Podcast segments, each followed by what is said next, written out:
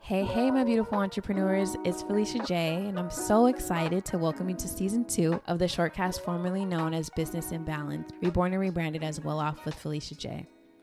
That's right, we have a new name, a new vibe, but definitely still the same mission to guide you guys on your journey to success, all while making sure that you're prioritizing your self care. It'll still be the same bite sized episodes where we'll dive into actionable strategies, heartfelt stories. I'll be sharing things that are working or not working in my life, in my business, all in hopes that you can just get recharged in your business and that you can have assistance in elevating your self care routine.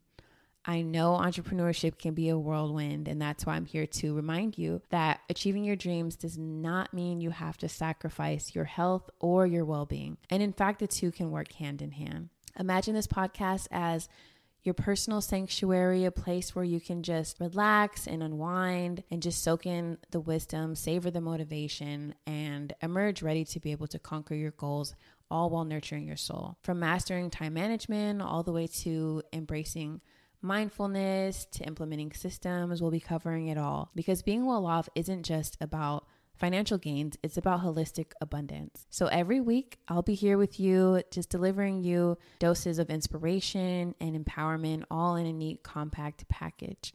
So, whether you're in your car on a commute or just taking a few moments to yourself, I can't wait to sit with you and connect, talk about all things wellness, self care, business. It's a fresh start, a new chapter, and I'm just so excited to have you back on board for this new season of growth, self discovery, and just overall success.